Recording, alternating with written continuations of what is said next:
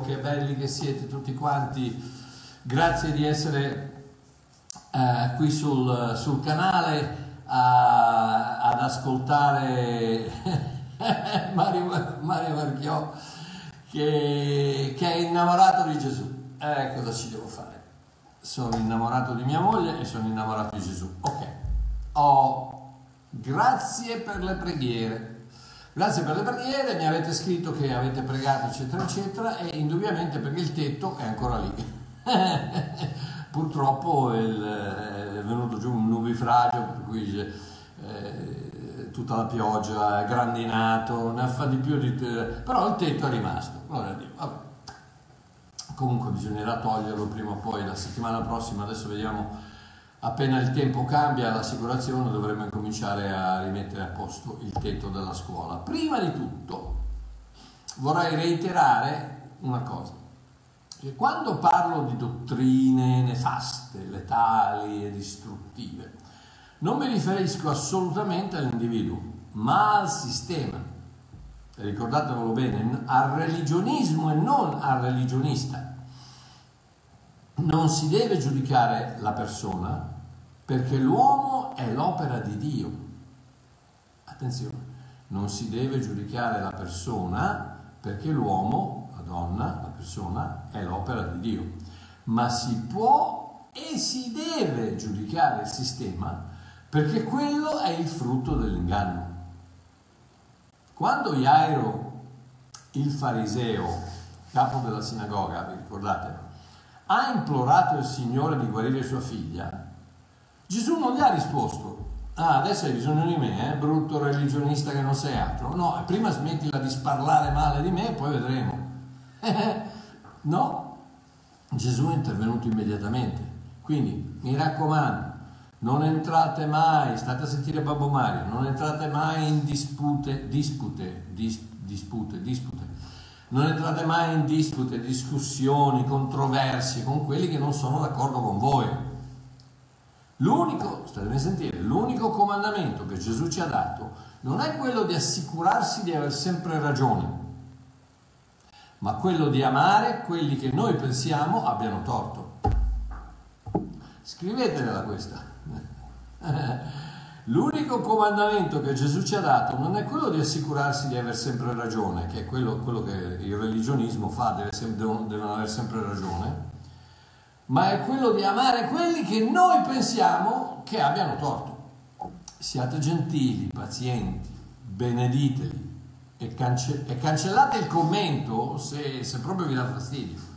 Non dimenticate mai che Gesù dalla croce ha gridato Padre perdonali perché non sanno quello che fanno. Questi religionisti, statemi a sentire, questi religionisti pensano di avere ragione. La, la, la tristezza è quella che pensano di avere ragione.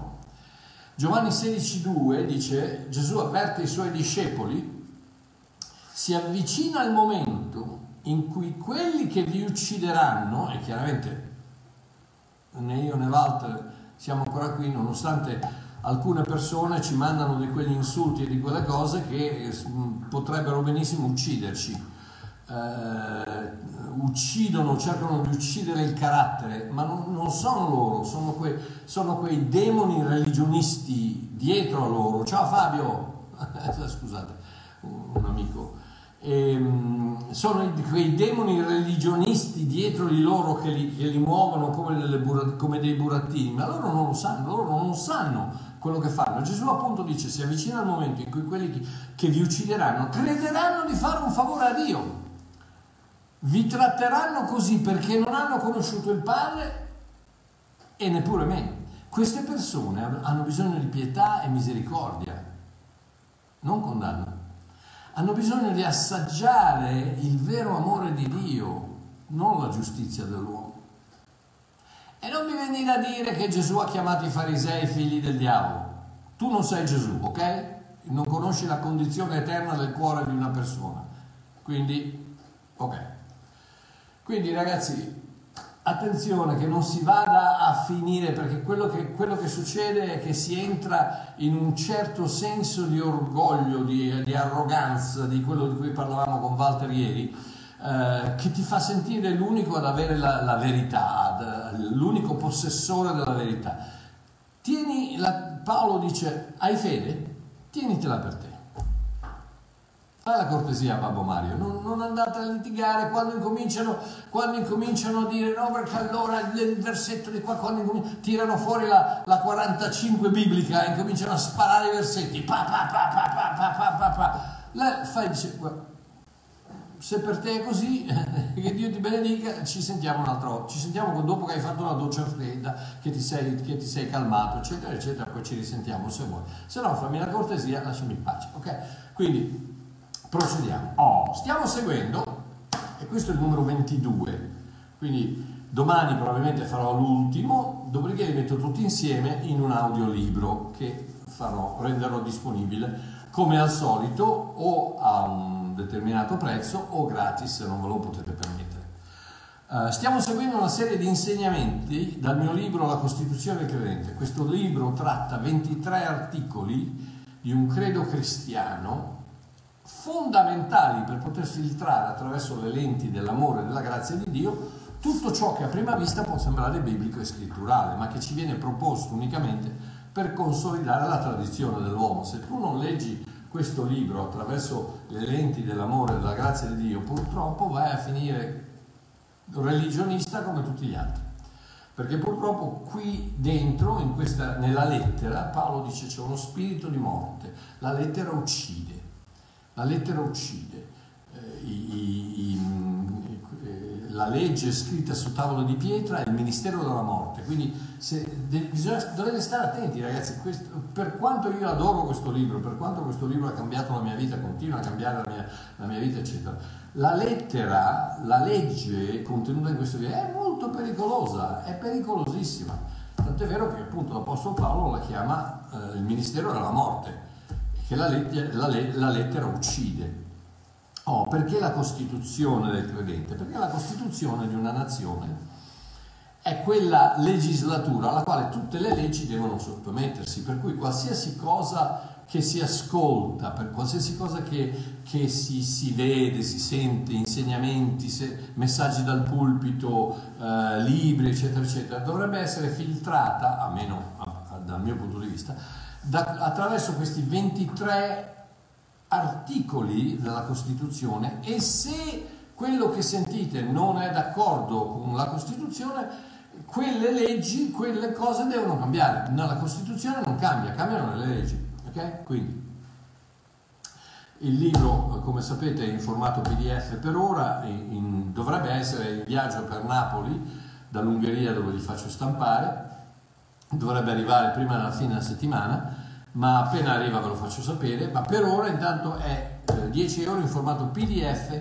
se ve lo potete permettere, se non ve lo potete permettere come tutto, quel, come tutto del resto sul mio sito www.ilsuovillaggio.com è gratuito, me lo fate sapere io lo mando gratuito. Fra l'altro c'è una sorella che mi ha mandato un messaggio che eh, ha, ehm, ha, ha pregato la preghiera eh, ie, ehm, dell'altro, ieri, dell'altro ieri ha pregato quella preghiera, io volevo mandarle qualcosa, volevo mandarle un libretto e non riesco a trovare più il suo messaggio, quindi sorellina mia, se mi, se mi stai ascoltando adesso e non ti ho ancora risposto, rimandami il messaggio che ti mando quel libretto che volevo mandarti. Ok, articolo 22. Articolo 22 della Costituzione del credente. Le conseguenze del peccato sono reali, garantite e letali ma non possono ledere la relazione che il credente ha con Dio. Oh, Romani 6, 23. Il salario del peccato è la morte, ma il dono di Dio è la vita eterna in Cristo Gesù, nostro Signore. A questo punto mi sembra di aver provato ripetutamente, scritturalmente e, uh, e veramente che quando, quando, Gesù ha versato il suo sangue sulla croce come sacrificio espiatorio per il peccato del mondo, Dio ha perdonato tutti, ripeto, tutti i miei peccati. Tutti. non c'è, non c'è peccato che non è, non è caduto sotto, sotto, l'impatto del sangue dell'agnello di Cristo, dell'agnello di Dio. L'agnello di Dio ha cancellato, airò, ha tolto, fu, tolto completamente il peccato dal mondo. Quindi non c'è, non c'è, il peccato non è, rimasto, non è rimasto. Tutti coloro che credono a questa realtà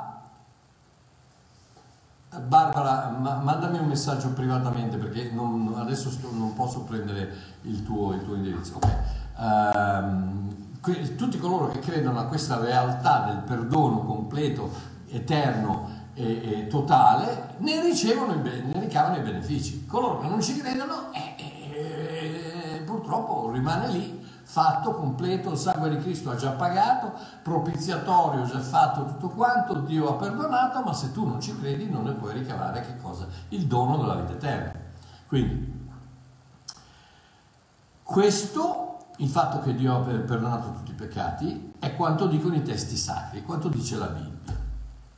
È di vitale importanza notare che il castigo per il peccato, la sua punizione, il suo salario, non è una ramanzina fattaci da un pastore con le sopracciglia aggrottate, neppure un senso di ineguatezza causatoci dagli sguardi biechi di fratelli e sorelle che, che ti guardano storto, né tantomeno sua eminenza, mi mancava, vostra eminenza, finalmente, finalmente eh, aspettavo che eh, si unisse al...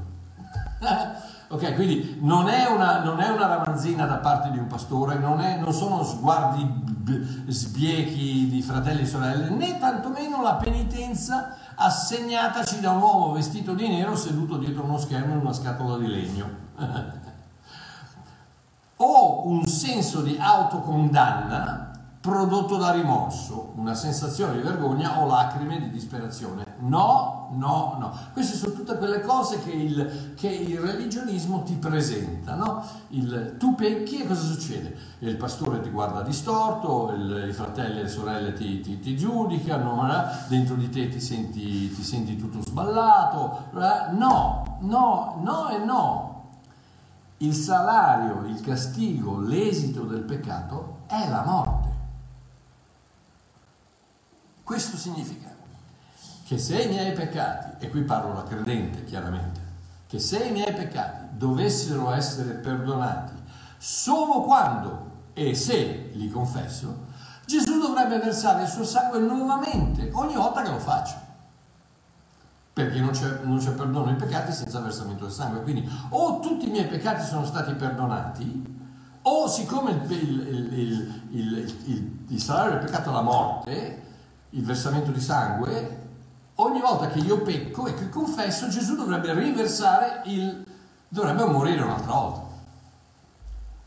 Da qui, tristemente, è nato quell'obbrobrio romano cattolico chiamato la transustanziazione. Stando alla follia di questa dottrina, ogni volta che il sacerdote alza l'ostia, Gesù entra in quel dischetto di pane azimo ripete il suo sacrificio e muore. Mamma mia, sia ringraziato il Signore Dio che la verità contenuta nei testi sacri della Bibbia è proprio l'opposto. State a sentire, Ebrei 7, 26, 27. Infatti, e questo ragazzi, io vi sto parlando di, di, quasi un miliardo e mezzo, se non sbaglio, un miliardo e mezzo di persone che credono a queste baggianate. Vi rendete conto? Vi rendete conto che bisogno che hanno di sentire il nostro amore, non la nostra condanna? Che, che bisogno che hanno di sentire, di, di, di, vedere due braccia aperte e non due, non due mani che respingono? Ragazzi, dobbiamo, dobbiamo, sono, sono, siamo arrivati al punto in cui non c'è altro modo, se non lo facciamo noi l'Evangelo, l'Evangelo se non lo presentiamo noi il Vangelo, con, con, i frutti dello Spirito, con la pazienza, con la bontà, con l'amore, con la gioia, con la pace. Se non lo facciamo noi, amore, la Chiesa ha fallito per duemila anni, te ne rendi conto? Te ne rendi conto? La Chiesa ha fallito per duemila anni. Dopo duemila anni, oggi la gente sta retrogredendo nel, nel loro, nel, nella loro fede verso, verso questo Dio che non conoscono. Vabbè, comunque. Quindi questa è la verità della, della, scrittura, della scrittura.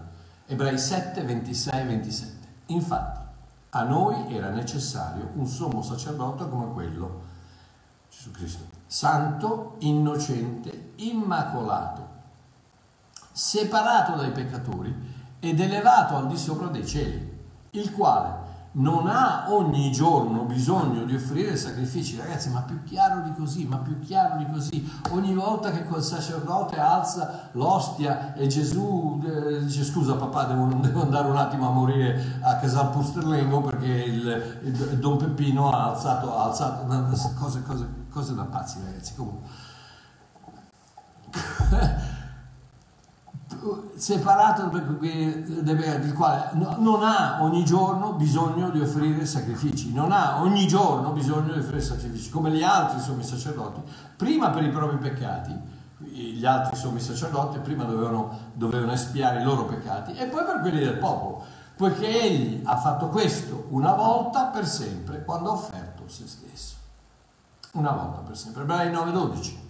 Cristo è entrato, che, belle, che parole meravigliose, una volta per sempre nel luogo santissimo, non con sangue di capri e di vitelli, ma con il proprio sangue. Così ci ha acquistato una redenzione eterna. Statemi a sentire, quando è che Cristo è entrato una volta per sempre nel luogo santissimo? Quando? Quando? Quando è entrato? Eh, ma non poteva entrare nel, nel luogo santissimo del Tempio, non poteva entrare. Sta a sentire. Ebrei 9, 24, 28. Cristo non è entrato in un luogo santissimo fatto da mano d'uomo, non nel tempio di Erode, figura del vero, ma nel cielo stesso per comparire ora alla presenza di Dio per noi. È entrato nel luogo santissimo, è entrato nella sala del trono, non è entrato davanti all'arca, all'arca del, del patto, è entrato davanti alla persona di, del, del Padre non per offrire se stesso più volte come il sommo sacerdote che entra ogni anno nel luogo santissimo con sangue non suo, in questo caso egli avrebbe dovuto soffrire più volte dalla fondazione del mondo. E ritorniamo alla solita storia che ogni volta che, che il sacerdote alza l'ostia, eccetera, eccetera, Gesù dice scusa papà un attimino, torno subito, vado, muoio e torno. Una, ogni volta, ogni volta, ogni volta. Ma ora, una volta sola, alla fine dei secoli, ora una volta sola, alla fine dei secoli, in altre parole, eternamente parlando, lo ha fatto una volta sola. L'agnello di Dio fu immolato prima della fondazione del mondo, non duemila anni fa, prima della fondazione del mondo è stato immolato ed ha, ed ha tolto il peccato dal... Vabbè, andiamo avanti. È stato manifestato alla fine dei secoli per annullare il peccato con il suo sacrificio, per annullare il peccato con il suo sacrificio. Come è stabilito che gli uomini muoiano una volta sola, dopodiché viene il giudizio, così anche Cristo, dopo essere stato offerto una volta sola per portare i peccati di molti, perché di molti marchiò? Perché solo quelli che ci crederanno. Lui li ha portati per tutti, ma gli unici che, che, che ne possono eh, trarre il beneficio sono quelli che ci credono. State a sentire, dopo essere stato offerto una volta sola per portare i peccati di molti, apparirà una seconda volta senza peccato a coloro che lo aspettano per la loro salvezza. In altre parole, quando torna, non torna, eh, vi ricordate che torna con i santi? Non torna con il peccato, ma i santi, tutti noi, tutti quelli che sono morti, tutti quelli che sono stati, eh, che, che, sono in Cristo, senza peccato non esiste il peccato, il peccato non c'è più. Se tu sei in Cristo, amore mio, il peccato non c'è più, sei perfetto, dentro di te c'è la perfezione di Dio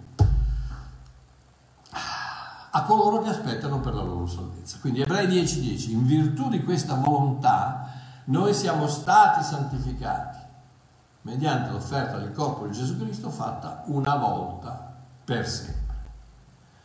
Sì, Gesù Cristo è salito sulla croce una volta sola, ha versato il suo sangue per noi una volta sola e ha pagato il salario del peccato con la morte una volta sola. Ogni dottrina, istruzione, sermone o catechismo che dice il contrario è categoricamente errato e totalmente incostituzionale. Eppure, eppure ancora oggi esistono migliaia, se non milioni di cristiani a cui viene insegnato che il salario del peccato è una sgridatina, un predicozzo, una paternale, allo scopo di motivare il peccatore al pentimento e al ravvedimento. Altrimenti se il peccatore dovesse continuare nel suo peccato, cosa succede? Scade dalla grazia e perde la salvezza. Eh, eh, eh, menzogna, menzogna. Guardate Babbo Mario, menzogna, menzogna. Adesso vorrei riportare, questo mi, mi, mi lascia sempre un attimo senza, senza fiato. Quando l'ho scritto vorrei riportare verbatim, o verbatim, non so come si dice, parola per parola, lo schema, state a sentire, lo schema per l'esame di coscienza e breve guida pratica alla confessione. Stiamo parlando del fatto che il salario del peccato è la morte e che non c'è altro non c'è altro modo di espiare il peccato se non attraverso la morte e il versamento di sangue. Eppure guarda, guarda quest, questa idiozia. La guida, la guida, pratica alla confessione come appare nel catechismo della Chiesa romano-cattolica, allo scopo, voglio, allo scopo di esporre l'errore madornale che fanno non solo i cattolici romani, ma anche tutti quegli evangelici che non credono al perdono unico, totale e eterno. Gli stessi evangelici che vanno da 1 Giovanni 1,9 a dire, eh no, allora la, la saponetta del cristiano, eh, allora no, sì, va bene, Gesù mi ha, mi, mi ha perdonato i peccati, però se pecco ho bisogno di 1 Giovanni 1,9 che se io confesso i miei peccati Gesù è fedele di, di ripulirmi, ripulirmi da ogni iniquità, perdonarmi i peccati, ripulirmi da ogni... No, no, quello non è per te, quello è per i non credenti per i protognostici che non credevano, per coloro che hanno bisogno ancora di un peccato. È la stessa cosa della confessione. La confessione nel, nel, nella Chiesa al sacerdote è la stessa cosa che tu fai quando confessi a Dio i tuoi peccati. E lui ti dice guarda che lo so, guarda che lo so, lo sapevo prima che, prima che il, il, tempo iniziasse e li ho messi tutti sulla croce, inchiodati in Cristo, hai già pagato, sei già stato perdonato. Cosa chiedi perdono a fare? Ripeto, non c'è niente di sbagliato a dire papà ho sbagliato, perdonami, aiutami a non farlo più, ma rimanendo sempre nella, nella, nella, nella convinzione della tua posizione di figlio. Non che se continui a andare avanti, eccetera, eccetera, come dicono certi evangelisti e religionisti, perdi la salvezza. Bestemmia. Ok, state a sentire, state a sentire perché se, sarebbe, se non ci fosse da piangere ci sarebbe da ridere. Ora, il sacramento della confessione si svolge così. Sacerdote, nel nome del Padre, del Figlio e dello Spirito Santo. Oh, scatola di legno. scusate, io rido, ma scusate, scusate, famiglia, sono serio, sono serio. Scatola di legno, tendina, buio, sacerdote seduto dentro, magari con le dita nel naso, eccetera, e ascolta parte nel nome del Padre, del Figlio e dello Spirito Santo. Tu dall'altra parte, inginocchiato, contrito, amen. Sacerdote, sia lodato Gesù Cristo. Tu sempre sia lodato. E queste sono le istruzioni della Chiesa per te. A questo punto puoi dichiarare il tempo della tua ultima confessione e iniziare l'accusa dei tuoi peccati. Devi elencare, devi elencare tutti i peccati mortali. Diversamente sarebbe un sacrilegio, compresa la loro frequenza. E volendo, se proprio ti senti di farlo, alcuni peccati veniali. Oh, non serve che tu descriva in dettagli particolareggiati il peccato, ma basta menzionarlo al sacerdote e accusarti accusartene. Ad esempio, ho peccato contro il sesto comandamento, ti pareva che non era il sesto, ho peccato contro il sesto comandamento, ho mentito. Adesso state a sentire questa qui, questa qui ragazzi, questa, questa, questa, è da, questa è da Facebook. Se vuoi, puoi aggiungere al termine dell'elencazione, allora ho fatto questo, ho fatto quello, con, con, con, con Mariolina, con Carletto, poi, poi con Peppino, poi ho fatto questo, poi ho fatto quello, tutti i peccati, alla fine puoi dire questo, mi accuso ancora di tutti i peccati che non ricordo. In altre parole, la mia amnesia è abbastanza per il salario del peccato. la Bibbia dice salario del peccato è la morte, eh, ma io non me lo ricordo, quindi mettiamo tutti nello stesso calderone, tre Ave Maria e quattro Pater Nostre, non ne parliamo più, dai, eh, 5.000 euro alla Chiesa e siamo a posto. Perdonatemi, non voglio essere, ma è una, è una cosa, è una cosa, da, è una cosa da, da, da impazzire, ragazzi. Quindi, mi accuso ancora di tutti i peccati che non ricordo, per una, per una dimenticanza in buona fede e non una omissione fatta volontariamente, perché se, attenzione, non prendete Dio per il naso, che è un sempliciotto e queste cose non le sa. Eh, eh non, è che, non è che tu, eh, se tu lo sai e non lo dici, eh, Dio non se ne accorge e, e, tu cosa da pazzi. Ok, alcuni consigli. Ricorda che ti confessi per accusarti dei tuoi peccati, non per giustificarli. Eh, giustamente mia colpa, mia colpa, mia, mia massima colpa. Quindi il sangue di Cristo sulla croce e chi, chi, chi niente, io, mea colpa, io, sono io, sono io che conto, non lui sulla croce, non, non, il suo, sangue, non la tomba vuota, non la risurrezione, non, non io in Cristo, no, no, no, sono io che sono un verme che mi accuso, mia colpa, mia colpa, mia massima colpa. Vai diritto al punto. È bene che l'accusa sia breve, chiara, completa e frequente. E frequente. Non lasciarti prendere dagli scrupoli, vai diritto al punto, a ciò che è disordine nella tua vita, individua il cruccio più grosso che pesa sulla tua coscienza. Non lasciarti vincere dal timore o dalla vergogna, il sacerdote è lì per te e già si aspetta che tu, come chiunque altro, fra parentesi meno lui chiaramente, abbia peccato. Esamina la tua situazione senza scoraggiarti e affida i tuoi timori e i tuoi dubbi al sacerdote come faresti con Gesù stesso.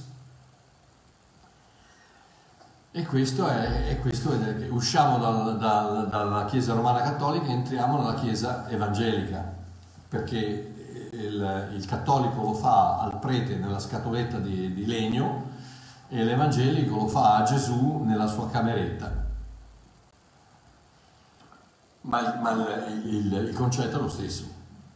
Stato, il sangue di Cristo non è abbastanza, devo ancora confessare perché il salario del peccato non è la morte, ma è una, è una, è una ramanzina, è un, è un, sentirmi, non sentirmi a, a, adeguato, è una... Okay. Poi, ora, il sacerdote ti darà gli opportuni consigli e la penitenza. Immagino, spero che l'opportuno consiglio sia smettila! e ti dà la penitenza, la penitenza che, statemi a sentire, incredibile. La penitenza cos'è? Sono preghiere quindi tu devi, devi pe, pe, pe, la penitenza, quindi penitenziarti pregando, pregando, preghi e quella è la penitenza. Pam, pam. E adesso sta a sentire, sta a sentire.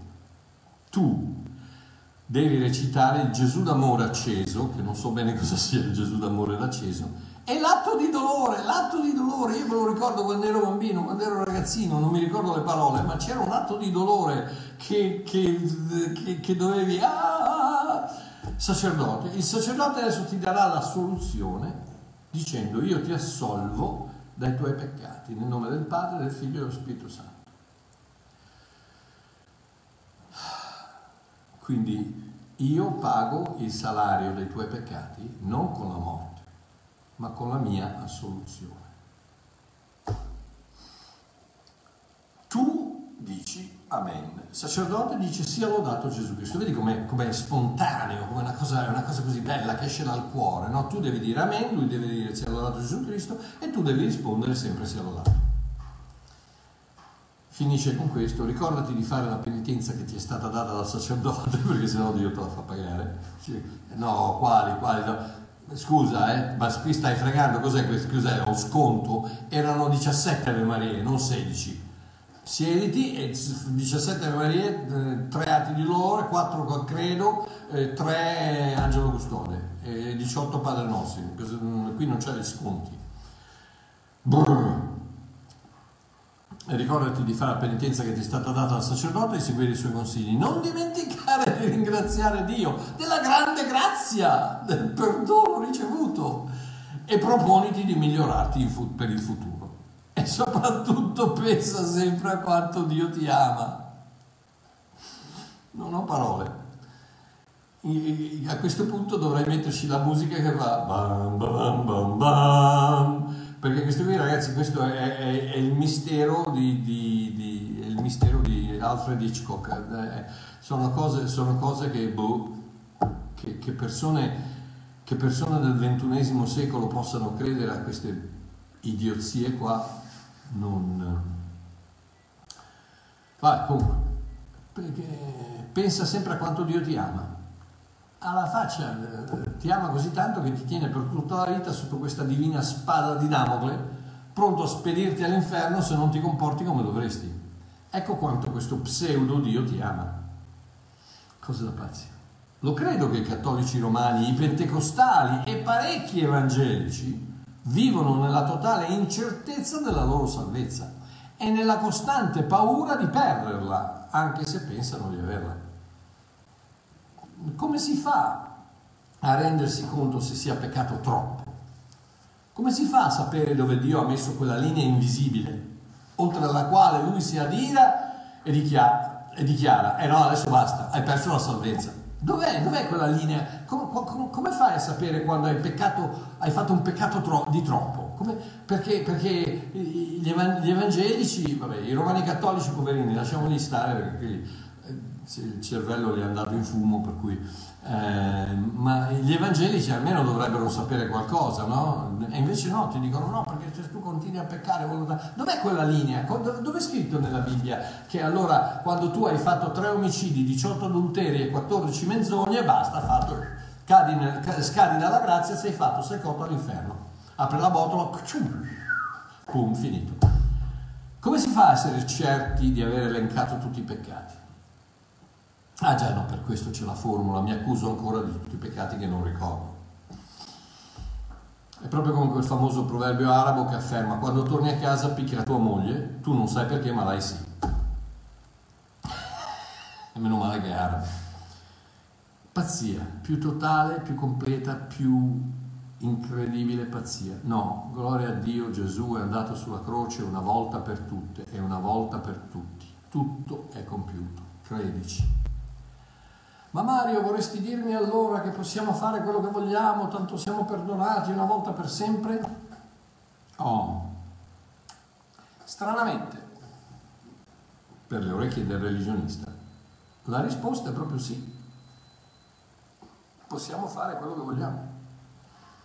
E sai perché? Perché il vero credente non vuole fare ciò che Dio non vuole che lui faccia non vuole disubbidire, non vuole peccare. Il vero credente vuole vivere una vita motivata dalla grazia di Dio, come la descrive Paolo in Romani 6, 6 e 7.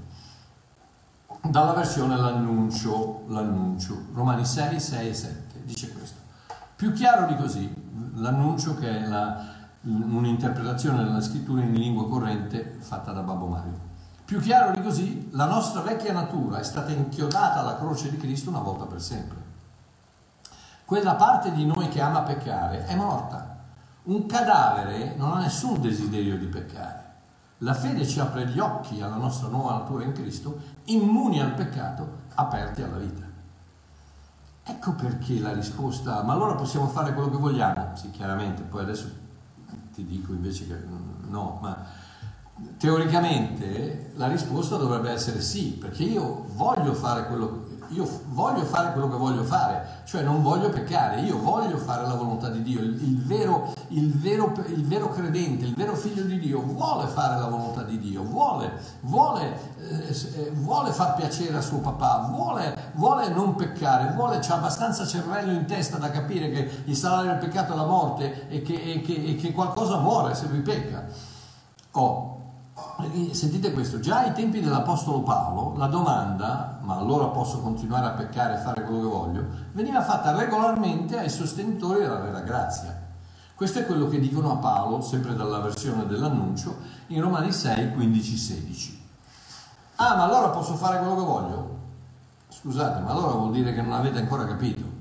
Siete voi che scegliete il vostro padrone. Potete scegliere il peccato che paga con la morte, oppure l'ubbidienza a Dio che distribuisce perdono. È tutta questione di chi scegliete. Ma non venite a lamentarvi, seppur liberi, finite in catene. Io vi ho avvertito. Se la predicazione del vero Vangelo non porta qualcuno a fare la domanda, ah ma allora posso fare quello che voglio, intanto sono perdonato, il Vangelo predicato, stammi a sentire, non è il vero Vangelo. Sì, perché se non si capisce il cambiamento meraviglioso del voglio del vero credente, non si è capito il messaggio della buona novella. Posso fare quello che voglio? Sì, perché da vero credente non voglio peccare, mai. Però Nonostante questo, chiaramente la risposta più accettabile alla domanda ma allora posso fare quello che voglio invece è no. Non dobbiamo continuare, chiaramente, non, dobbiamo, non ci vuole un Einstein, non dobbiamo continuare a peccare senza la minima preoccupazione. Perché? Perché il peccato ha conseguenze mortali, ecco perché. Non, non, non ci vuole un, un, un, Einstein per capire queste cose. Una storia classica degli, degli anti-vera grazia la troviamo in Giovanni 8, dal 2 all'11, la, storia, la famosa storia della, della donna adultera. Allora gli scribi e i farisei condussero una donna colta in adulterio e fatta da stare in mezzo, gli dissero, maestro, questa donna è stata colta in fragrante adulterio, che mi fa pensare, se l'avete colta in fragrante adulterio probabilmente perché lo stavate facendo voi. Mm, comunque andiamo avanti. Ora Mosè nella legge ci comanda di lapidare tali donne, ma tu che ne dici, maestro? E dicevano questo per metterlo alla prova, per poterlo accusare, chiaramente, perché se Gesù dice non fatele niente, avrebbe, avrebbe disubbidito la legge di Mosè, avrebbe, avrebbe dovuto pagare la stessa penale della donna adultera. Se avesse detto, eh, eh no, effettivamente bisogna lapidarla, allora i farisei avrebbero detto, ecco, eccolo qua, la, la grazia e l'amore di Dio, vedete che, che impostore che è. Quindi lo, lo avevano detto proprio per metterlo alla prova. Ma Gesù, chinatosi, si mise a scrivere con il dito in terra. Proprio l'altro giorno ho visto un post su Facebook dove dice chissà cosa aveva scritto. Io penso che aveva scritto tutti i nomi delle, delle, delle ragazze, delle amanti dei farisei. Giuseppina, Carletta, um, eh, Pasqualina. Eh, scusate, c'è un momento un po' strano anche perché l'ha scritto due volte perché erano tante. Ok, no, quello che ha scritto ha scritto, ha scritto la legge, ha scritto il sesto comandamento, l'ha scritto da te. Ecco, quando è stata l'ultima volta che Dio ha scritto il comandamento sulla pietra? Davanti al Tempio non c'è terra, c'è pietra, quindi Gesù col dito ha scritto sulla pietra. Quando è l'ultima volta che Dio ha scritto sulla pietra? Quando ha dato le due tavole a Mosè. E quante volte l'ha fatto? L'ha fatto due volte, quindi stava, stava trasmettendo ai farisei il fatto che la legge l'aveva scritta lui e che quindi se voleva, se avesse voluto, avrebbe anche potuto infrangerla. Comunque. E siccome continuavano a interrogarlo, egli si alzò e disse loro, chi di voi è senza peccato scagli la prima pietra contro di lei. E chinatosi di nuovo, scriveva in terra la seconda volta. Essi udito ciò e accusati dalla loro coscienza, uscirono uno a uno, cominciando dal più vecchio fino agli ultimi, e si vede più vecchio chiaramente ce n'aveva di più di storie da raccontare. E Gesù fu lasciato solo con la donna che stava là in mezzo. Gesù alzatosi e non vedendo altri che la donna le disse, donna, dove sono i tuoi accusatori? Nessuno ti ha condannata? E la rispose, nessuno, Signore. E Gesù disse, neppure io ti condanno, va e da ora in poi non peccare più. E queste sono le parole usate regolarmente dai religionisti per provare che sì, Gesù ti perdona, ma poi ti impone di non peccare più, altrimenti, eh, altrimenti, altrimenti non ti perdona più. Pensate alla follia schizofrenica di un tal modo di considerare le cose. La donna, probabilmente una prostituta, è colta in fragrante peccato.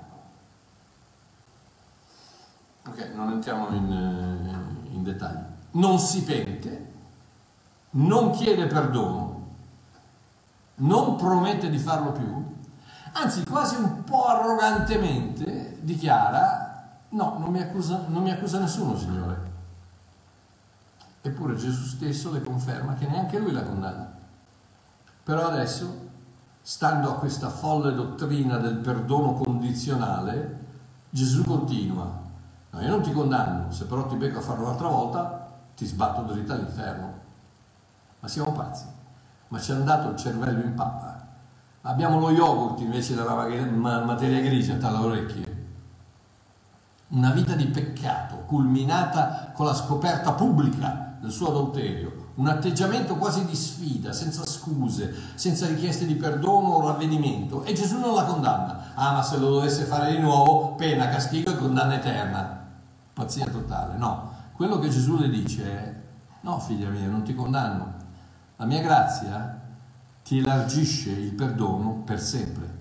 Ma adesso stai attenta e non farlo più, vai e non peccare più, perché la prossima volta non ci sarò io più a salvarti la vita. E il salario del peccato è la morte. Sti fanatici ti lapidano per davvero. Il peccato ha conseguenze letali, figlia mia, non lo fare più. Sì, amico caro, la tua posizione con Dio è sigillata una volta per sempre dalla presenza dello Spirito Santo. 2 Corinzi 1:22. Dio ha impresso su di noi il suo sigillo, sigillo, il suo marchio di proprietà e ci ha dato lo Spirito Santo nei nostri cuori come garanzia che apparteniamo a Lui, come garanzia che apparteniamo a Lui, ma che, che, che meraviglia, ci si potrebbe predicare per tre ore. Nessuno potrà mai rapirti dalla sua mano, Giovanni 10, 28. Io do loro la vita eterna, non periranno mai, nessuno le rapirà dalla mia mano, niente, nessuno potrà mai separarci dal suo amore. Romani 8, 38, 39. Infatti sono persuaso che né morte né vita, né angeli né principati, né cose presenti né cose future, né potenze né altezza né profondità, né alcun'altra creatura, incluso io, potranno separarci dall'amore di Dio che è in Cristo Gesù nostro, nostro Signore. Ma le conseguenze del peccato in questa vita, amore mio, sono reali, indiscutibili, letali il loro risultato sarà sempre la morte. L'adulterio ucciderà il tuo matrimonio, la pornografia ucciderà la tua virilità, l'abuso di sostanze ucciderà la tua salute, la falsa testimonianza ucciderà la tua credibilità, l'omicidio e il furto uccideranno la tua libertà e la tua coscienza, l'orgoglio, l'arroganza e il pregiudizio uccideranno le tue relazioni il peccato in, in generale sarà sempre la causa di qualcosa che muore nella tua vita. Romani 6:23, il salario del peccato è la morte, non la ramanzina, non il senso di, di, di, di, essere dispiaciuto, ma il dono di Dio è la vita eterna in Cristo Gesù nostro Signore. La vita eterna è stata donata una volta per sempre, le conseguenze del peccato sono le stesse per il credente come per il non credente. Anzi, visto che il nemico odia il credente di un odio feroce, si assicurerà che le conseguenze per un cristiano siano ancora più deleterie di quelle per un pagano. Quindi devi stare attento. Ecco perché la scrittura ci incoraggia a non fare posto al diavolo. Efesini 4:27. La parola posto è tradotta dal greco topos, che significa località, topografia, topos, topos grafos, topografia, è proprio località, opportunità, occasione. Nel contesto di questo versetto l'Apostolo ci invita, in parole povere, a non peccare così da non dare al diavolo un accesso, un topos, un posto, un accesso alla nostra vita. Ed è, ed è quello che fa il peccato, amore mio forse non hai letto il mio, il mio, libro, Il buco nella siepe, ma il peccato fa proprio quello, il peccato fa un buco nella tua siepe di protezione dove il diavolo può entrare e, e darti una manica di botte.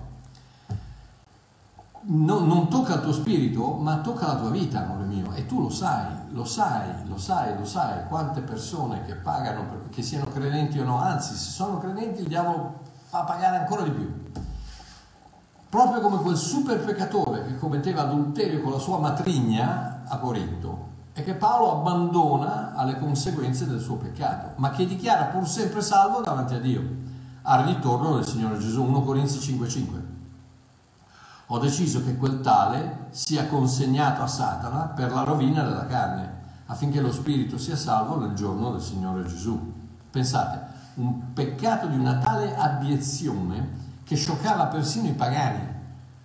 Il primo versetto di 1 Corinzi 5 si oda addirittura affermare che vi è tra di voi fornicazione, una tale fornicazione che non si trova nessuno, neppure fra i pagani. Vabbè, oggi, oggi vabbè, però a quei tempi ricordatevi che ragazzi i greci e i romani erano, erano di, un, di, un, di, un, di, un, peccato enorme. Noi oggi diciamo, eh, oggi questi tempi, no, no, amore mio, guarda che i greci e i romani hanno voglia di orge, di, omosessualità, chi più ne ha più ne metta. Quindi, per, per, per scioccare i pagani era proprio una, una roba Nonostante ciò, Paolo dimostra la meraviglia della grazia quando riprende il discorso di questo peccatore in 2 Corinzi 2 dal 5 a 8, dicendo dalla Bibbia della gioia, ricordatevi che l'uomo del quale parlavo nella mia lettera, intendo quello che è stato causa di tutto, non ha dato un dispiacere soltanto a me, ma anche a tutti voi, o almeno a una buona parte di voi per non esagerare. Con lui non voglio essere più severo di quanto dovrei. State a sentire, questo, questo qui è uno che ha, ha, ha, ha peccato incredibilmente, da, da, scioccare, da scioccare, anche i, i, i pagani, eppure con lui non voglio essere più severo di quanto dovrei. È stato punito abbastanza dalla disapprovazione della maggioranza. Ora è tempo di perdonarlo e di consolarlo, altrimenti potrebbe non riprendersi più per l'amarezza e lo scoraggiamento. Cosa vi ho detto all'inizio? di, essere, di, di, di, abbracciare questi, non solo i peccatori, ma anche i religionisti, perché siamo noi gli unici, l'unica speranza che questo mondo ha, ragazzi, siamo noi. Siamo coloro che siamo noi che conosciamo la grazia e l'amore di Cristo e se non riusciamo in qualche modo a trasmetterla, non c'è speranza a questo mondo. C'è, c'è, c'è la, la, l'amarezza, la tristezza, la disperazione, la, la, la, catastrofe totale, il suicidio. Ecco perché si suicidano sempre di più, perché non c'è una speranza. E l'unica speranza ce l'abbiamo noi. Siamo noi che dobbiamo in qualche modo riflettere la luce del sole come la luna per far sì che le persone possano vedere quella cosa che stanno cercando, anche se non lo sanno, di cui hanno bisogno, disperatamente hanno bisogno. Quindi ora è tempo di perdonarlo e di consolarlo, altrimenti potrebbe non riprendersi più per l'amarezza e lo scoraggiamento. Perciò vi prego di fargli capire che gli volete ancora bene. Questo è un peccatore, ragazzi, questo è un peccatore che, che Paolo aveva detto alla, alla, comunità di metterlo fuori dalla comunità perché potesse, il suo corpo potesse essere dato a Satana, ma il suo spirito potesse rimanere salvo al, a, nelle mani di Gesù, perché lo spirito non si tocca. Il corpo però dice datelo a Satana che il, le conseguenze del suo peccato, vediamo se riesce a tornare in, e indubbiamente sarà tornato in testa, perché gli dice, appunto, mi raccomando, non, non fatelo, non, non eh, disapprovatelo ancora, non, non, punitelo ancora, ma fategli capire che le conseguenze del peccato sono le, le, letali, ma la grandezza della grazia è ineguagliabile. Ricapitolando. Il nostro perdono è sicuro, completo ed eterno. Il nostro spirito è salvo, seduto alla destra di Dio per sempre. Il nostro peccato, qualsiasi esso sia, è stato inchiodato alla croce duemila anni fa ed è stato espiato completamente e perennemente dal sangue di Cristo. Nonostante ciò, le conseguenze del nostro peccato su questa terra, in questa vita quotidiana, sono reali, inevitabili e letali. Quindi Stai a sentire Babbo Mario, se sei nel mezzo di un peccato, smettila, smettila, fai tutto il possibile per smettere, smettila di guardare quei siti pornografici, smettila di prendere quelle. Sì, ma come faccio? Eh, non lo so, amore mio, cosa, cosa vuoi che ti dica? Non lo so, ma più credi alla grazia, più ti avvicini a Cristo e più allontani quella porcheria più ti, più ti, più ti battezzi, più ti immergi, più ti immergi nella purezza di Cristo e più quella porcheria ti deve lasciare, se deve andare. E i tuoi voglio cambiano. L'unico modo di cambiare i tuoi voglio è quella di metterti dentro colui che vuole la tua salvezza, vuole la tua purezza, vuole la tua santificazione, vuole la tua, la tua bellezza. Dai retta Babbo Mario, non c'è vita in quello. Tu, se il tuo spirito è rinato, il tuo spirito non vuole peccare. Ecco perché dentro stai soffrendo, stai morendo, perché il tuo spirito sta lottando contro la natura. La natura del tuo spirito, la natura di Dio sta lottando contro la natura del peccato e di dentro c'è, c'è gli ingranaggi che si stanno spaccando, come quando non schiacci la frizione e metti la macchina in marcia. Si sta spaccando tutto lì dentro. Sai perché? Perché il tuo spirito non vuole ingranare il peccato. E l'unico modo di poterlo fare è di schiacciare il pedale della grazia e lasciare che il tuo spirito cambi quel peccato e, e, e in qualche modo ti faccia cambiare la mente, ti faccia cambiare il tuo desiderio di come vivere, come dice Tito 2.11, di, di, di insegnarti a vivere una vita sana. E lo puoi fare soltanto attraverso la grazia di Dio. Se tu pensi di poterlo fare attraverso la tua forza di volontà, buona fortuna amore mio, ci vediamo in paradiso, perché non ce la fai, non ce la potrai mai fare, non ce la farai mai, anzi morirai ancora prima, perché la legge, attraverso la legge si risveglia il peccato. Più cerchi di non farlo e più te lo fai, e più il peccato ti, te lo fa fare.